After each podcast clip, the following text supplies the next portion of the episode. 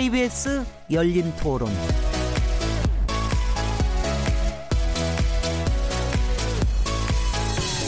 안녕하세요. 묻는다, 듣는다, 통한다. KBS 열린 토론 진행자 시민 김진혜입니다.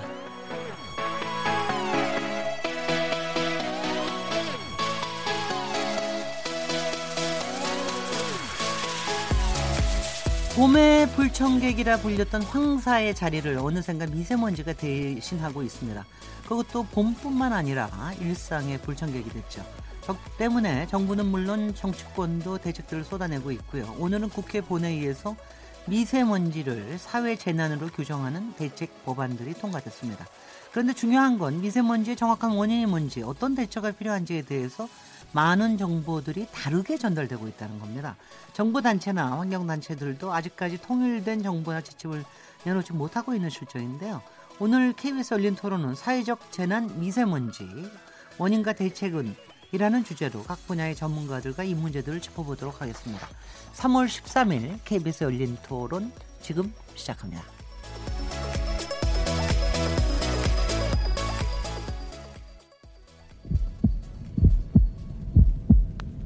살아 있습니다. 토론이 살아 있습니다. 살아있는 토론, KBS 열린 토론. 토론은 라디오가 진짜입니다. 진짜 토론, KBS 열린 토론.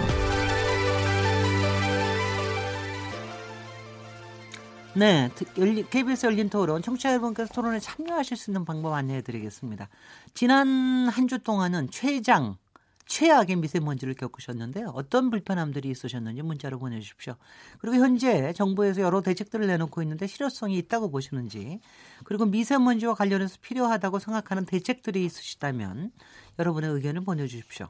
문자는 샤프 9730번으로 참여하실 수 있고요. 단문은 50원, 장문은 100원의 정보 이용료가 붙습니다. KBS 모바일 콩 그리고 트위터 계정 KBS 오픈을 통하시면 무료로 참여하실 수 있고요. KBS 열린 토론은 매일 새벽 1시에 재방송됩니다. 팟캐스트로도 어, 들으실 수 있고요. 청취자 여러분들의 열띤 참여를 기대, 기대하겠습니다. 오늘 사회적 재난 미세먼지 원인과 대책 이라는 주제로 함께 토론하실 패널 네 분 소개해 드리겠습니다. 김동영 경기연구원 생태환경연구실장님 나오셨습니다. 네, 안녕하세요. 네, 김영표 이화여대 화학 신소재공학과 교수님 자리, 자리하셨습니다. 안녕하십니까? 이명욱 연세대 환경공해연구소 교수님 나오셨습니다. 예, 안녕하십니까? 지연영 환경재단 미세먼지센터 사무국장님 자리하셨습니다. 네, 안녕하세요. 변호사이시기도 하고요. 또 뭐 무슨 소송도 하나 하고 계시는 걸로 알고 있는 중국에 뭐 나중에 얘기 좀 해주십시오. 네. 평소에 자주 만나서 이런 얘기 하시게 됩니까? 토론에서? 어. 여기 네 분들?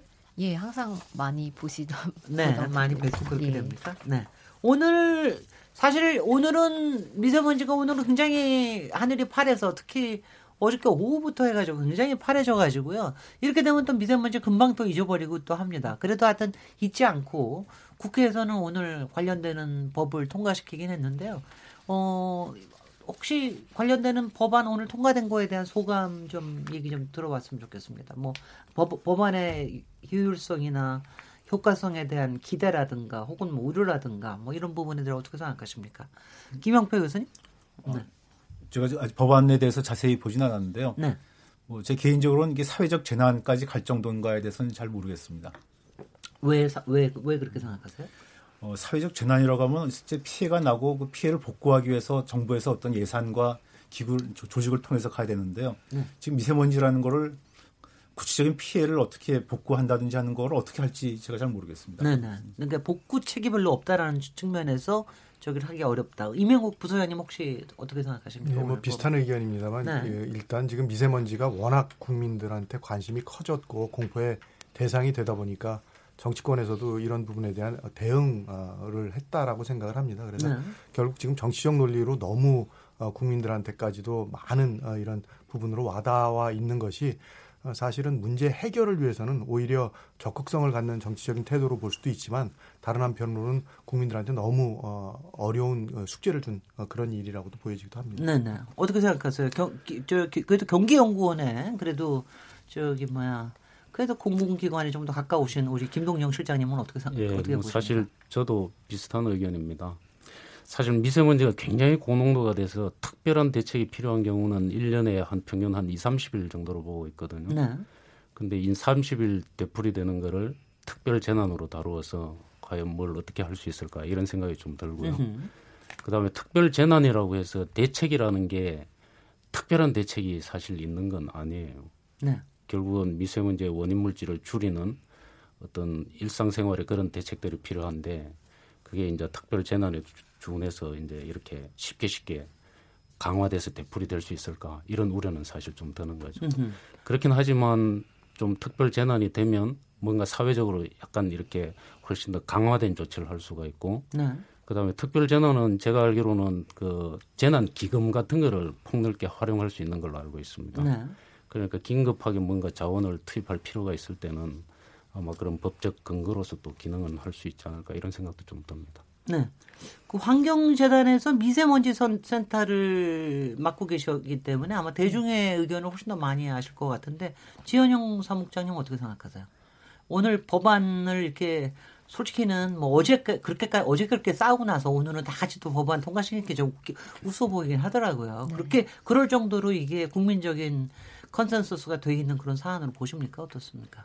네, 워낙 그, 그 비상 저감 조치가 엿새째 발령이 되면서 음. 이제 많은 국민들이 좀 분노를 많이 느끼시고 사회적 불안을 느끼시는 부분이 어, 반영되고 그 부분에 있어서는 여야가 이제 어, 의견을 통일한 부분이 아닌가 생각합니다. 그리고 말씀 주신 대로 어떤 추가 경정 예산안 편성이 이제 가능한 부분이 있기 때문에 이제 이 미세먼지 문제가 사회적 불평등으로도 이제 번지는 부분에 있어서 마스크를 무상 지급한다던가 네. 공기청정기를 지급한다던가 뭐 그런 부분에서 좀 이제 정책에 반영할 수 있는 부분이 있을 것 같고요. 네. 그리고 그 지자체장이나 이제 공무원에게 좀 압박을 그 가할 수 있는 부분이 그 재난 및 안전에 관한 기본법에 이제 내용이 있기 때문에 뭐 징계를 요구한다던가 으흠. 그런 부분에서 조금 의미는 있을 것 같습니다. 네.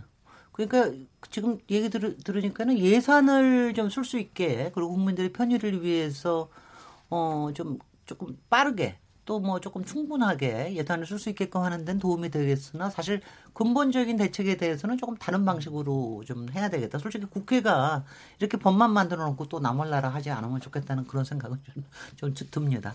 근데 아까 김동영 실장님이 얘기를 하셔서 이게 연간 한 30일, 30일 정도의 문제라고 그랬는데 어, 연간 30일 정도라고 그랬는데 이번에는 솔직히 한 7일 정도를 계속해서 최악의 상태가 가니까 다 같이 좀 이게 조금 더 심각해질 수 있다 이런 생각도 좀 들기도 드는데 김동영 실장님부터 이런 지금 어이 요 요번에 내린 초미세먼지 특보 이런 부분들이 앞으로도 계속해서 생길 수 있는 문제라고 보시는 건지 좀 얘기 좀 해주십시오. 예, 뭐 얼마든지 가능하다고 봅니다. 네. 단지 지난번에 이제 한 7, 8일 계속된 거는 사실 좀 유례가 없는 정도로 지속됐었거든요. 앞으로도 뭐 1년에 한 서너 차례 정도는 그 정도 항상 예상하고 있고 그다음에 이제 과거의 자료를 쭉 살펴보면 1년에 한 2, 30일 정도 그다음에 이제 3, 4일 지속되는 이런 패턴들은 고농도로 지속되는 거는 연간 한 몇 차례 정도는 계속 되풀이되고 있는 그런 실정입니다. 근데 지금도 말씀하시면은 그게 지난 자료가 뭔지는 모르겠으나 언제쯤인지는 모르겠으나 하여튼 예전에는 20일 정도인데 지금 30일이면 늘긴 늘었네요. 아 그게 이제 미세먼지를 관측해 온 거는 지금 한 30여 년 자료가 축적이 되어 있습니다. 네. 과거에는 이제 PM10이라고 그래서 최근에 초미세먼지 작은 미세먼지를 관측한 거는 몇 년 안 되지만 어쨌거나 미세먼지라고 해서 관측한 거는 한 2, 30년 자료가 축적이 되어 있는데 그 자료들을 이제 연차적으로 쭉 살펴보면 패턴이 그렇다는 말씀입니다. 네, 네. 네. 그러니까 늘어나긴 늘어나고 있는 거 아니야, 분명히. 음, 늘어나지는 않습니다. 아니 그러니까 일수라든가 농도라든가요, 김영표 교수님? 둘 다 늘어나지는 않습니다. 늘어나지 않는 좀, 좀, 좀 너무 짧게만 얘기해 주지 마시고요. 예, 그, 그 말씀하신 대로 네. 되게 미세먼지 농도가 전국적으로 한 9, 1991년부터 아, 2001년 정도부터 했군요. 네, 2001년부터 20년 됐나요? 지금 거의 20년 좀 안 되겠는데 그 전국적으로 미세먼지 농도는 줄고 있고요. 그 2001, 1년부터 17년까지요. 자료가 있는. 그다음에 고농도 살해 빈도수도 줄고 있고요. 그다음에 고농도 지속 시간 수도 줄고 있습니다. 단지 2013년부터가 그 줄고 있는 추이가 그 예전에 비해서 많이 줄어 그러니까 그러니까 줄어든 추이가 줄어들었죠. 네. 그러니까 그렇지만 역시 줄고는 있습니다. 네. 그러니까 그 올해같이 한 8일 정도 지속 고농도 사례가 지속된 경우도 2014년 2월 3월에 있었고요. 그때는 한 10일 정도였고 그다음 그때 평균 농도가 지금보다 높았습니다. 그러니까 최악이라고 말할 수는 없고요. 지금 어. 그러니까 통계를 정확히 하자면 상당히 나쁜이라고는 말을 할수 있지만 최악이라고 말하려면 이게 제일 나빴어야 되는데 제일 나쁘진 않았거든요. 그럼 김학표 교수님, 네. 우리가 이렇게 지금 저기 요번 뭐 유례가 없는 네. 또 이런 최악의 이런 얘기를 하고 이렇게 소란을 너무 소란을 떤다고 생각을 하시는 겁니까? 예.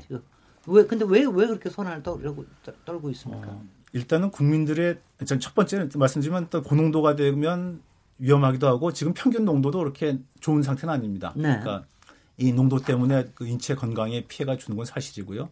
외국 그 외국이라고 하면 선진국이죠. 선진국에 비해서는 농도가 높은 건 사실입니다. 네. 그럼 위해도가 있고 어느 정도 이제 그 사람들의 건강에 피해가 있는 건 사실인데요. 객관적으로 보면 농도는 줄었거든요. 빈도도 줄고 있고 그건 뭐 정부 통계 자료도 그렇고 여러 가지 위성 자료도 그렇고 다 그렇습니다. 그러면 왜 농도는 줄고 있고 고농도 사례도 줄고 있는데 국민들이 불안해할까를 봐야 되는데 지금 거기에 대한 연구가 없는 게 저는 아쉽다고 생각합니다. 그러면 누가 공포 마케팅을 하고 있다고 보십니까? 그러니까 첫 번째는 일단 농도가 높고요. 네. 두 번째는 국민들의 인식 수준이 옛날에 비해서 높아졌죠. 네, 환경 의식이 환경 의식이라기보다는 안전하고 쾌적한 삶에 대한 요구가 그 네. 늘어났고 그다음에 우리가 경제적으로 그걸 안전하고 쾌적한 삶을 유지할 수 있는 건강 경제적인 그로 부담을 할 여유가 있는 분들이 많아졌고요. 그 다음에 제가 보기에는 그 1993년에 고농도 사례가 한 번 왔었는데 그때 그 정부가 대처가 좀 비효율적이었던 것 같습니다. 효과적으로 이 문제가 왜 이렇게 생겼고 이거 문제를 어떻게 해결할 수 있다는 거를 이제 그때 잘 대처했으면 좋겠는데 그때 언론 기사가 1993년 4분기에 막 늘었거든요. 네. 그랬을 때 정부가 그 대처가 좀 비효율적이었던 것 같습니다. 네. 그다음부터 계속해서 뭐 소통이 참 안 됐고요. 아 그러니까 그때 미세먼지를 너무 나쁘게 보도를 했다. 그 보도 건수나 보면은 그 저희가 5대 언론사 신문사 그 기사 건수를 보고 기사 내용을 이제 코딩을 해봤는데요. 네. 그 92년까지는 그러니까 정부가 배출량을 잘 줄여서 농도가 줄고 있다는 기사가 대부분이었지만 93년 가을부터는 농도를 잘 줄였, 그러니까 배출을 줄였음에도 불구하고 농도가 높은데 이거는 주로 중국발이기 때문에 어쩔 수 없다라는 식으로 신문 기사 논조가 바뀌었거든요. 으흠. 그때 정부에서 조금 더 적극적으로 그, 그 소통을 잘했으면은 이렇게까지 큰 일은 안 벌었을 거라고 생각합니다. 그러니까 말씀드리면 아직도 미세먼지 농도가 높고 위험하긴 하지만 우리가 이렇게까지 불안해할 정도 농도는 아니라고 저는 생각한다는 겁니다. 이, 이 지점에서 우리 지현영 환경재단 미세먼지 센터 맡고 계시는 분으로서는 이 별로 그렇게 위험하고 심각하지 않다라고 하는 이런 문제 의식에 대해서 어떻게 생각하십니까? 어, 일단 뭐 건강한 일반 보통 사람의 경우라면은 이제 건강 위해성이 이제 잠 이렇게 그 점층적으로 나타나고 당장 어떤 뭐 응급실에 간다거나 그런 상황은 아닌 거는 맞지만 이제 취약계층인 어린이나 이제 노약층의 관점에서는 이제 공기질의 어, 나쁨이 이제 건강에 영향을 주는 부분은 있다라고 생각을 하고요. 그 교수님께서도 지적을 해주셨지만 어쨌든 지금 현재 GNP 3만 불 시대인데 우리가 이제 좋아하는 어떤 OECD 국가와의 비교를 했을 때 그 국가들 중에서 공기질이 뭐 꼴찌인 수준이다라는 부분은 맞기 때문에 이제 절대적으로 우리의 과거를 비교하는 부분도 있겠지만 상대적으로 다른 선진국과의 비교를 했을 때 우리가 어, 좋은 공기질을 누리지 못하고 있다라는 네네. 부분은 사실인 것 같습니다. 네, 그거 또 그렇게 볼 수도 있겠네요. 근데 별로 이게 그래도 예전보다 우리가 건강 민감성이라고 하는 게 굉장히 높아졌기 때문이기도 하지만 실은 미세먼지나 초미세먼지 건강에 해악을 끼치는 거는 사실 아닙니까? 지금 지적하셨지만 네, 그러니까 임명옥 그, 부소장님. 네, 그 부분으로 조금만 설명을 드리면 사실은 요번 사태는 어, 그러니까 2.5라는 어, PM 2.5를 우리가 2015년부터 어, 측정을 시작한 겁니다. 네. 국가에서. 네. 그래서 그 자료로 놓고 봤을 때 이번에 이제 제일 나빴다라는 아, 얘기입니다. 예, 예, 2015년 예. 이후의 상태로 놓고 봐서 PM 2.5의 상태가 제일 나쁜 어, 네, 시간대가 네. 길어졌다라는 음흠. 것들이고 더더군다나 이제 요번에 나타났던 현상 중에 좀 특이했던 거는 전국적으로 다 높았다라는 겁니다. 그러니까 이게 부분적으로 이제 중국에서 영향을 받던 또 우리나라의 어디 발생원으로부터 주로 많이 영향이 있던 것들이 제주도나 동해안까지도 전체 다 아, 이번에는 어, 굉장히 높은 상태가 지속되어 왔다라는 것이 네. 이번 그 오염의 상태의 좀 특성이 다른 것들이고요. 네. 사실은 아까 이제 김영표 교수님 설명하신 거에 조금 부연해서 설명을 드리면 국민들이 불안해지기 시작했던 이유가 조금 있습니다. 네. 그러니까 이제 정부가 2012년까지 PM10이라는 걸 계속 줄였었습니다.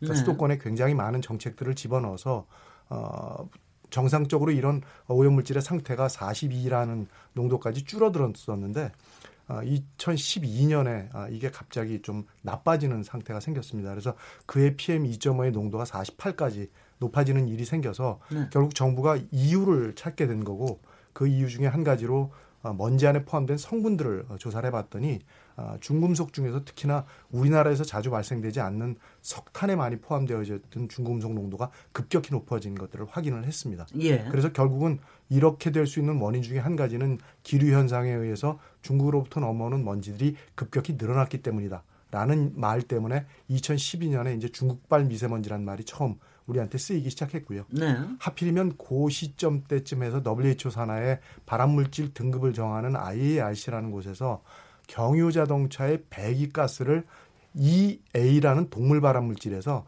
사람한테도 확인되어진 1이라는 아, 등급으로 승급을 시키는 아, 심사를 했습니다. 네네. 네. 그리고 그 이듬해인 2013년에는 어, 그러한 경유 자동차로부터 배출된 먼지가 주로 많이 분포하는 지역의 미세먼지는 1급 발암물질이라고 정의를 해도 되겠다라는 걸로 발암물질에 대한 정의를 좀 더 확대해서 예. 해석을 하기 시작했는데 네. 뭐 이유는 당연히 폐암이나 방광암 등등에 대한 여러 가지 역학 자료라는 것을 해석을 해 보았을 때 네. 미세먼지가 그만큼 아, 사람의 건강에 아주 치명적인 아, 영향을 미친다라는 것에 대해서 WHO가 경고를 하기 시작했고 네. 이게 해필이면 우리나라 상황하고 너무나 잘, 잘 맞아 떨어진 겁니다. 네네. 네, 네. 그러다 보니까 국민들도 이런 언론에서 나오는 여러 가지의 정보에 대해서 관심을 갖기 시작했고 음흠. 우리나라 상태가 좀채로 개 선되어지지 않고 2017년까지 어, 어, 다시 43까지 떨어졌던 게 다시 조금 어, 지금 높아질 수 있는 상황이 요 요번 겨울에 형성이 되어졌다라고 보고 있거든요. 그래서 네. 아직은 정확히 분석된 결과들로 정확한 자료를 내놓지는 못하더라도 음흠. 국민들이 체감할 수 있는 불안감의 요소들이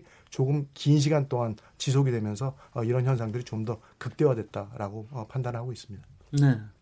어떻게 여기 추가하실 김영표 교수님 네. 추가하실 말씀 있으십니까? 거의 똑같은 자료고 똑같은 해석을 하고 있습니다. 네. 근데 그때 저는 아쉬운 게 그 정부에서 조금 더 그거에 대한 저, 적극적인 소통과 그 홍보라고 할지 모르지만 미세먼지의 위험도에 대해 조금 더 정확하게 알렸으면은 아니, 그러니까 이렇게까지는 조금 김원표 교수님 말씀하시는 거를 들으면은 그러니까 좀 더 위험하다는 걸 적극적으로 어떤 부분이 위험하다라고 얘기를 했어야 된다는 뜻인가요? 아니면은 그러니까 위험의 정도가 어느 정도인지를 얘기해야 된다는 거죠. 그러니까 예를 들어서 미세먼지 때문에 건강 피해가 있는 건 사실이고요. 네. 그 피해가 있을 때 어느 정도인지 그다음에 그 피해를 줄이기 위해서 우리가 앞으로 3년, 5년, 10년 동안 어떤 정책을 피면 그걸 어떻게 줄일 수 있다든지 하는 구체적인 희망을 주는 정책을 보여줘야 됐었는데 그때 네. 그냥 뭐 줄이겠다든지 조금 뭐 그때 소통 뭐 잘 아시지 않습니까? 그때 뭐 소위 말하는 고등어도 있고 그런 식으로 소통해서 저는 상당히 그 실패했다고 생각합니다. 음, 네, 네. 그러니까 조금 더 희망을 주는 정책을 장기간의 정책을 줘서 미세먼지가 위험하긴 하지만 우리가 이렇게 줄이고 있습니다. 정부가 잘할 테니까 일단 안심해 주십시오라는 희망적인 메시지를 보냈어야 되는데 그게 없었던 게 저는 실수라고 생각합니다. 네. 그럼 2012년부터 그래서 벌써 이제 한 5, 5년. 7, 8년 정도를 갖다가 지금 굉장히 놓친 셈인데요. 근데 지금 만약 저 실제적으로 실증적인 자료가 이게 미세먼지 때문에 생기는 무슨 뭐 건강 위험 문제가 어느 정도다.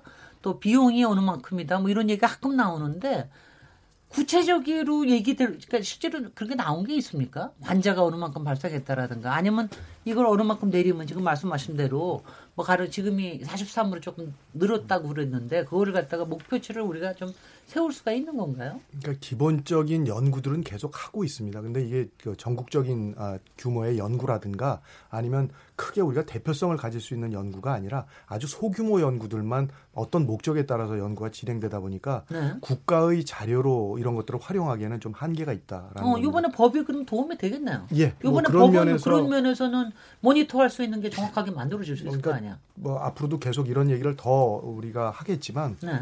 아, 미세먼지에 대해서 우리가 그리 많이 알고 있지 못하다라는 겁니다. 네. 사실은 국민들이 정확히 이해를 하셔야 되는 게 정부도 전문가들도 미세먼지를 굉장히 간단하게들 표현하지만 아주 복잡하고 아주 어려운 대상입니다. 네. 그런데 우리가 그동안 해놓은 일이나 현재 갖고 있는 정부의 인프라 자체가 그렇게 이런 미세먼지에 대한 충분한 설명을 하기에 충족할 수 없는 정도 수준밖에 안 돼 있기 때문에 그러면 어, 느 정도로 수준이 쌓여 있어요? 그러니까 솔직히 지금 최근에 중국하고 얘기하는 거 보면은 뭐 자료도 없이 서류를 그냥 립 서비스만 하는 것 같아서 뭐, 굉장히 좀, 네, 좀 없지까지는 않고요. 이제 네네. 좀 부족했기 때문에 설득이 충분치 않았다거나 대표성이 좀 없었다는 얘기들을 반면 얘기하는 겁니다만 네. 실제로 아직도 우리가 미세먼지에 대해서 모르는 부분들이나 확인되어지지 않은 것들 그리고 또 아직 과학적으로 증명되지 않은 부분들이나 정부가 그래서 대처하지 못하는 부분들이 사실은 의외로 많다라는 겁니다. 그러다 네. 보니까 결국 국민들한테 충분한 설명을 해주거나 예측되는 대로 정확히 그런 현상들이 규명되지 못하고 있는 이유가 사실은 우리가 모르는 부분이 많기 때문에 아, 그런 일이라고 보시면 될 것 같습니다. 김동영 실장님이 아마 이 점에서 얘기를 좀 해주실 수 있을 것 같은데 왜, 왜 국가적으로 그런 데이터라든가 이런 것들이 잘 기반이 잘 쌓이질 않는 걸까요? 사실 뭐 학계에서는 기반이 안 쌓인 건 아니죠. 물론 이제 앞에서 말씀하신 대로 굉장히 불확실하고 중국 영향이나 이런 건 정량적으로 따지기 어려운 건 분명한데 지금까지의 결과들을 사실은 종합해서 현재 수준에서 판단해서 뭔가 대책을 마련하는 게 그게 이제 지금 시점의 그 자세잖아요. 근데 이제 지금 중국의 영향 뭐 이런 그 공동 연구나 공동 정보 교환하고 이런 것들이 한 그래도 한 20년 이상 지속해 왔고 학교 학계에서는 그나마 지속적으로 노력을 해왔습니다. 그래서 학계에서는 별로 이견이 없는 것 같아요. 어떻게 이견이 없습니까? 대충 이제 중국 영향이 평균적으로 한 50% 정도는 되고 네. 그다음에 아주 고농도일 때는 한 80% 이상까지도 갈 수가 있다. 그런 정도에 대한 학계의 컨센서스는 있다고 보고요. 네. 근데 단지 이제 사회적으로 그다음에 이게 국가적으로 외교적으로 되면서 이제 뭐 정치권에서 하는 얘기, 그 다음에 외교 관계에서 하는 얘기 이런 데서 이제 여러 가지 의견들이 나오기 나오고 있는 거죠.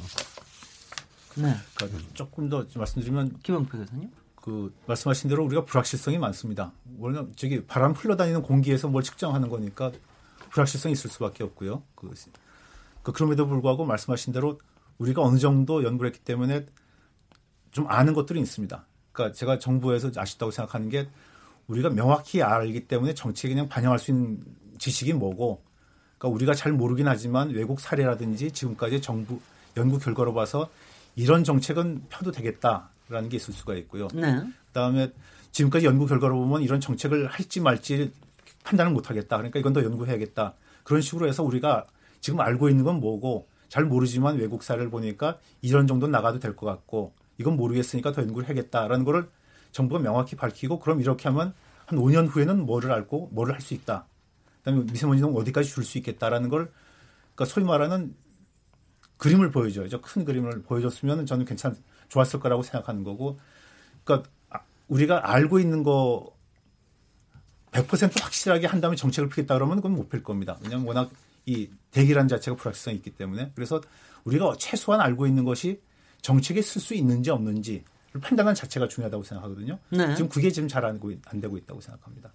그러니까 뭐 이번 일을 조금 설명을 드릴 필요는 있다고 생각을 합니다. 그러니까 요번에 왜 아, 이런 정도로 고농도 사태가 꽤 길게 아, 음. 연장이 됐느냐에 대한 부분을 좀 짚고 넘어갈 필요는 있는데요. 네. 전문가들이 이것도 다 추정을 하는 거고 지금 고농도 사례에 대해서 정부가 계속 분석을 하고는 있습니다. 그래서 아마 좀 더 구체적인 어, 근거, 어, 정확한 퍼센테이지로 설명을 하겠지만 일단은 첫 번째는 중국으로부터 영향이 있었던 건 틀림없는 사실입니다. 그런데 이게 얼만큼이냐? 이거는 지역, 위치, 날짜마다 모든 것들이 다 다른 겁니다. 달라야 정상이죠. 예, 그러니까 이걸 정확히 표준화된 자료로 설명을 하는 것 자체가 현실적으로 굉장히 어렵다라는 한계점을 하나 갖고 있고요. 두 번째는 어, 정부가 지금 설명을 하는 것은 국내 배출원에 대한 설명들입니다. 그러니까 네. 경유자동차가 얼만큼이고 난방이나 산업시설에서 얼만큼 나온다라는 설명을 해야 되는데 이 부분에서 아직 좀 어, 명확히 파악이 안 돼 있거나 네. 놓치고 있는 것들 혹은 어, 개수가 잘못 적용이 돼서 아직도 정확도가 좀 떨어지는 부분들이 꽤 많이 있어서 네. 우리가 제일 좀 더 신경을 써야 될 것들은 국내에서 미세먼지가 어디서 얼만큼 나오느냐를 알아야 되는 일입니다. 네. 이 부분이 정확치가 않으면 결국 앞으로의 비상 대책에 대한 것도 결국은 어, 잘못 어, 적용이 될 확률이 높다라는 문제점이 있고요. 그리고 세 번째의 문제로 요번에 올겨울에 생겼던 문제점들은 사실은 기상현상이 지금 조금 어, 도와주지를 못해서 생긴 일이 굉장히 큰데요. 어, 예를 들어 요사이 뭐 많이 쓰는 말로 뭐 3한 3이라는 말을 저희가 씁니다. 그러니까 3일 추워지면 어, 4, 4일은 미세먼지가 온다라는 얘기인데 우리가 그냥 아주 간단히 겨울에 어, 날이 추우면 시베리아 쪽 기단이 많이 내려오는 거라고 보시면 됩니다. 그렇죠. 반면에 날이 안 추우면 어, 서해 쪽, 아, 서쪽으로부터 오거나 중국 쪽으로부터의 영향이 의외로 많을 수 있다라는 겁니다. 그러니까 결국 풍향의 문제이긴 합니다만 기온이 높아지는 현상으로도 거꾸로 사회적 현상으로 요사이 설명을 하고 있고요. 네. 또한 가지의 문제가 있었는데 사실은 어, 서울이나 수도권들이 지금 풍속이 굉장히 떨어지고 글쎄요. 있습니다. 예, 그 이유는 뭡니까? 어, 이것도 이제 지구 온난화의 여러 가지의 음, 그 음. 나쁜 영향 중의 하나라고 판단들을 합니다만 음. 풍속이 떨어진다는 것은 결국 만들어진 오염물질들을 멀리까지 이동시키는 자연의 정화 능력이 떨어진다라는 의미입니다. 네. 그러다 보니까 결국 이 지금처럼 서울이 계속해서 풍속이 떨어지면 발생된 오염물질들을 멀리까지 보내는데 굉장히 어려움이 있다라는 그렇죠. 거고요.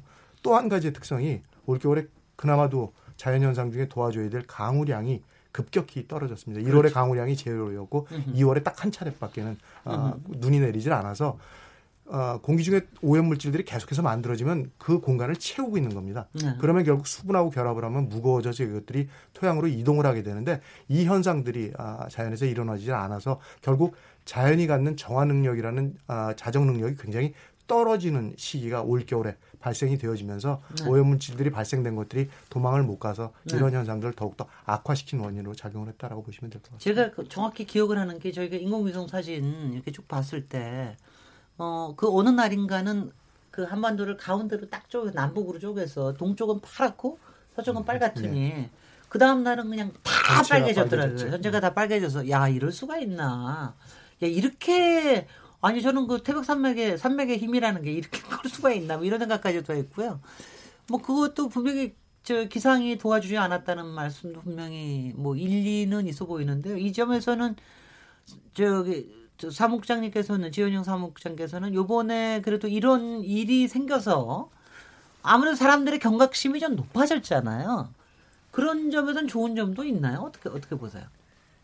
네, 어, 저희 같이 이제 환경을 하는 사람 입장에서는 환경에 대한 관심과 이제 뭔가 변화를 해야 된다라는 어떤 인식이 생겼다는 부분에서는 좋은 것 같은데 이제 이것을 정부 특히 이제 환경부가 잘 활용을 하지 못하고 있는 것 같습니다. 아까 언급해 주셨듯이 2012년부터 프레임을 이렇게 그 미봉책으로 짤 것이 아니라 그렇기 때문에 우리가 에너지 정책이나 자동차 정책을 선진국 선진국형으로 지속 가능한 형태로 바꿔 나가야 된다라고 해서 지금도 이제 국민들의 관심을 어떻게 보면 등에 업고 다른 부처, 뭐 국토부라던가 산자부라던가 이렇게 설득을 할 수 있게끔 나아가야 한다라고 생각을 하는데 이제 그런 부분을 이제 당장 급한 불을 끄느라 잘 이제 신경 쓰지 못하고 있는 게 아닌가라고 생각합니다.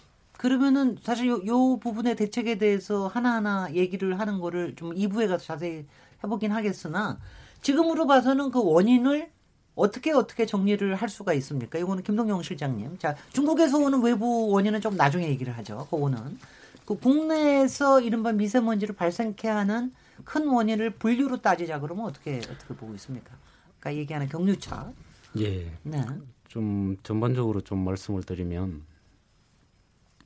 결국은 이 미세먼지라는 게 뭔가 원인 물질이 나와서 직접 배출되기도 하고 원인 물질이 나와서 공기 중에서 만들어진다는 거죠. 그렇죠. 그다음에 이제 그게 공간적인 규모가 작게는 뭐 바로 내 우리 집 옆에서 아니면 우리 동네에서 우리 도시에서 크게 보면 중국까지 포함하면 뭐 1000km, 2000km 그런 범위에서 이제 복잡하게 움직이는 현상인데 결국은 미세먼지 농도를 결정한다는 거는 결국은 원인 물질이 나오는 거고 그런데 이제 우리가 그 원인 물질 나오는 걸 그냥 생각을 해보면 중국과 우리나라의 원인 물질 내놓는 패턴이 어제와 오늘이 크게 다를까요?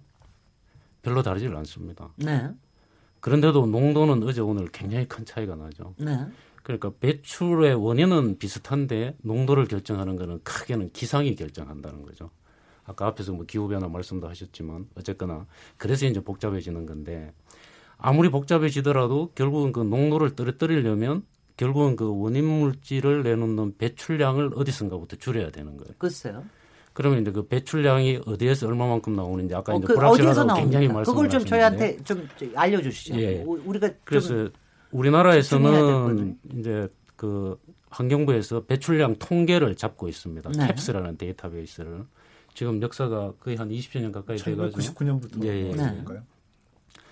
그게 보면 이제 크게 뭐한 12가지 카테고리로 나누는데 복잡하게 말씀드릴 건 아니고 크게 보면 산업, 그다음에 이제 교통, 네. 생활계 이렇게 네. 크게 나눌 수가 있습니다. 네. 그래서 이제 대체적으로 보면 전국적으로 한 산업 부분이 한40 정도 기여한다고 보고 있고요. 교통 부분이 교통은 이제 자동차 아까 말씀하신 경유차, 경유차. 포함해서 네.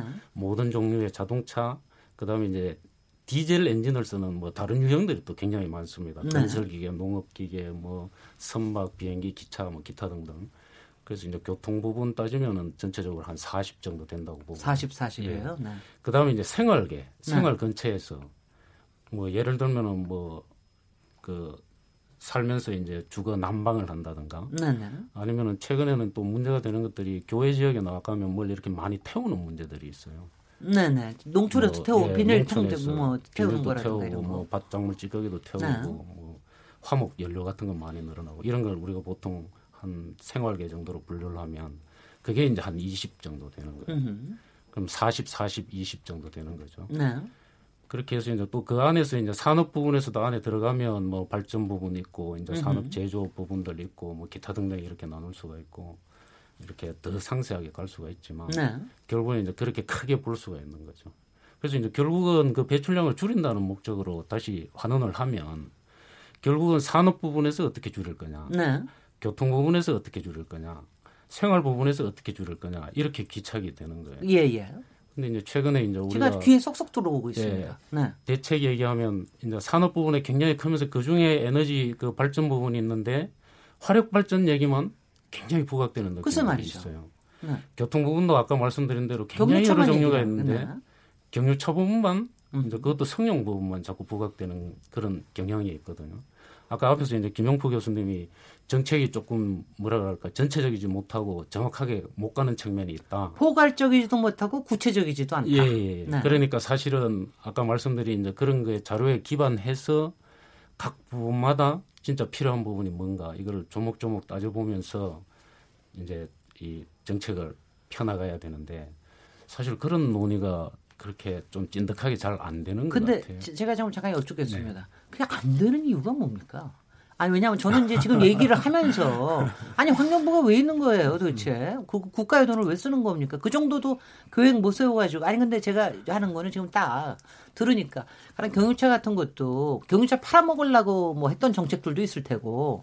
또 이제 가령 트럭 같은 거 같은 거는 왜 저희가 잘좀뭐 잘 못하지 않습니까? 제어하려 고 그러면 여러 가지 돈 들고. 그리고 민생 문제도 있고 그래가지고 못하는 이런 것 때문에 주저하게 되는 겁니까? 왜, 왜 못하는 겁니까? 어, 제 생각에는 뭔가 이제 큰, 가장 큰 이슈를 이렇게 내놓으면 그게 아주 뭐 사회적으로 이렇게 논의되는 과정에서 조금 뭔가 정쟁화되면서 네. 진척이 안 되는 것 같아요. 그러니까 우, 지금 말씀하신 대로 우리는 네. 우리나라에는 지금 현재 이른바 저감 마스터 플랜이 없다라는 얘기 아니야? 마스터 플랜이 사실 없는 건 아닙니다. 왜 그러세요? 사실 환경부도 뭐 금방 이제 제가 말씀드린 그런 틀을 가지고 네. 분야별로 네. 대책을 세우고 이런 것들이 계획을 주기적으로 계속 해왔거든요. 네. 국가 계획도 지금 뭐 2차, 3차 세워왔고 수도권에서는 수도권 대기예선 특별 대책해서 지금 몇 차례 이제 계획을 수립했지만 그게 이제 포괄적으로 뭔가를 이렇게 추진할 수 있는 여건들이 잘 안 됐던 거예요. 어, 지금 이제 우리 피디님이 써주신 분야는 환경 분야가 워낙 예산도 좀 작고 정책 우선순위가 낮아서 아, 그러니까 말빨이 잘 안 통하는 데죠. 솔직히 환경 분야에서 너무 말빨 세면은 솔직히 저희 구차하게 부르는 거 아니에요. 말하자면 여러 가지 인생을 피곤하게 만들고 산업 활동도 피곤하게 만들고 그래서 이런 거를 구체적인 저감 목표라든가 이런 걸 세우지 못하는 겁니까? 그럼 이제 아까 그 산업 부분이다 이러면 사실 산업 부분에 환경부가 자체적으로 할 수 있는 건 또 굉장히 제한적이에요. 예. 산업 시설에 대한 대책이기 때문에 산업부에 아니면 뭐 국토부에 기재부에 뭐 이런 이제 같이 접근해야 되는 부분들이 있는데 사실 환경부가 산업부에 가서 환경 얘기를 가지고 이제 하면 사실 지금까지는 찬밥, 뭐 찬밥 그렇죠. 정도가 아니라 뭐 소규의 경일기죠. 그렇죠. 뭐 그냥 계속 계획은 세우고 얘기는 되지만 네. 뭐 여러 가지 이해 당사자들의 부닥쳐서 진척은 안 되고 안 되고 하는 사실 이런 게 계속 되풀이 됐던 거죠. 예. 네. 그러면 저기 아마 저 지현영 사무장이 현장에서 너무 잘 알 것 같은데 맨날 환경부를 뭐 여러 가지 송토도 하시고 그랬 겠으나 솔직히 환경부가 너무 힘이 없다. 이것도 또 너무 잘 아실 거 아니겠어요? 그런 그렇게 보입니까?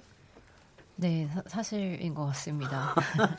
뭐 네. 사실 뭐 지금 이제 미세먼지 정보센터를 만든다라고 그 부분을 또 강행 규정으로까지 한다라고 이번에 새로 법 내용이 들어가기는 했지만 그 기존에 이제 대기질에 대해 다루던 그 대기 보전법 안에도 국가 대기질 통합관리센터라는 것을 만들 수 있다라는 내용이 이미 들어가 있었습니다. 예, 예. 그러나 그 부분에 대해서 결국 근거를 마련해도 기재부에서 예산 이렇게 예산이 배정이 되지 않아 가지고 그냥 규정만 있고 센터는 없는. 네.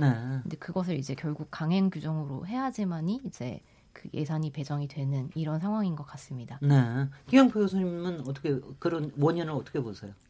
그 뭐 두 분이 말씀하셨지만은 일단은 미세먼지를 줄이려면 배출을 줄여야 되고요. 뭐 네. 기상 우리가 조절할 수가 없는 거니까요. 그러려면 결국 에너지 사용이랑 관련이 되거든요. 글쎄. 말씀하신 산업, 뭐 교통, 그다음에 가정 생활이 다 에너지 사용이랑 네. 되는 거니까요.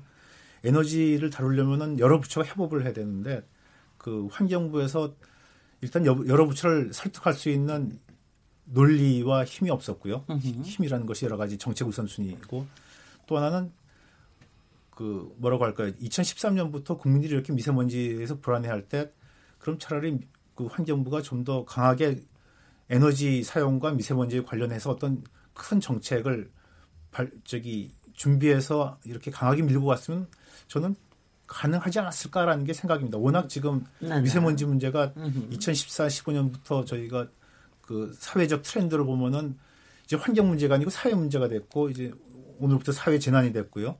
그러니까 제가 언제 한번 그 환경 미세먼지 환경재단에서 나온 그 자료를 보니까 20, 2017년인가 보면 그 미세먼지 문제가 육아나 출산보다 더 중요한 그쵸? 사회적 키워드가 되더라고요. 네네. 그러니까 그 정도면은 환경부가 충분히 그 다른 부처랑 협의해서 강력한 그 미세먼지 저감 로드맵이라고 할까요? 5년, 네. 10년 정도 에너지 사용과 관련된 걸 할 수가 있었을 것 같은데 저는 그거를 했었어야 된다고 생각하는데 그 안 한 게 되게 아쉽다는 겁니다. 네, 예. 그거는 저, 저 이명, 이명 부소님 어떻게 진단해? 이명 부소님 음. 얘기 듣고 요, 마무리하겠습니다. 예, 뭐, 네. 뭐 비슷한 의견입니다만 환경부가 정부 부처 순위가 13위입니다. 13위도 높아요. 예, 그러나 18개 중에 13위는 높아요. 예, 그러나 앞서 있는 부처들하고 연계되어 있는 배출원에 대한 것들이 다 다른 부처에 있다 보니까 네. 환경부가 이야기를 해서 어, 궁극적으로 어떤 목적 을 달성하기가 현실적으로 어려웠다는 겁니다. 네. 몇년 전에도 어, 차관들이 경유 자동차에 대한 논란이 계속되니까 차관회의에서 경유가를 높이는 아, 논, 논쟁을 하기 위해서 차관회의를 개최를 했는데 네. 들리는 얘기로는 뭐 3분 만인가 회의가 네. 끝났답니다. 다른 네. 부처에서는 굳이 환경부의 얘기를 들을 필요가 없다라는 걸로 음흠. 모든 결론이 날 정도로 환경부가 올바른 정책으로 가고자 해도 상위 부서나 더 예산이 큰 부처들을 설득하는 데는 현실적인 한계가 있었기 때문에 지금의 미세먼지 문제는 사실은 어, 힘을 갖고 정책과 법에서 해석해 주지 않으면 현실적으로 이런 것들이 효과적으로 어, 그 개선되는 데는 굉장한 제한이 있다라고 보여집니다. 예, 여기서 일부 논의를 마무리할 텐데요. 아마 일부 얘기를 들으시면서 다른 거 어떤 것보다도 하여튼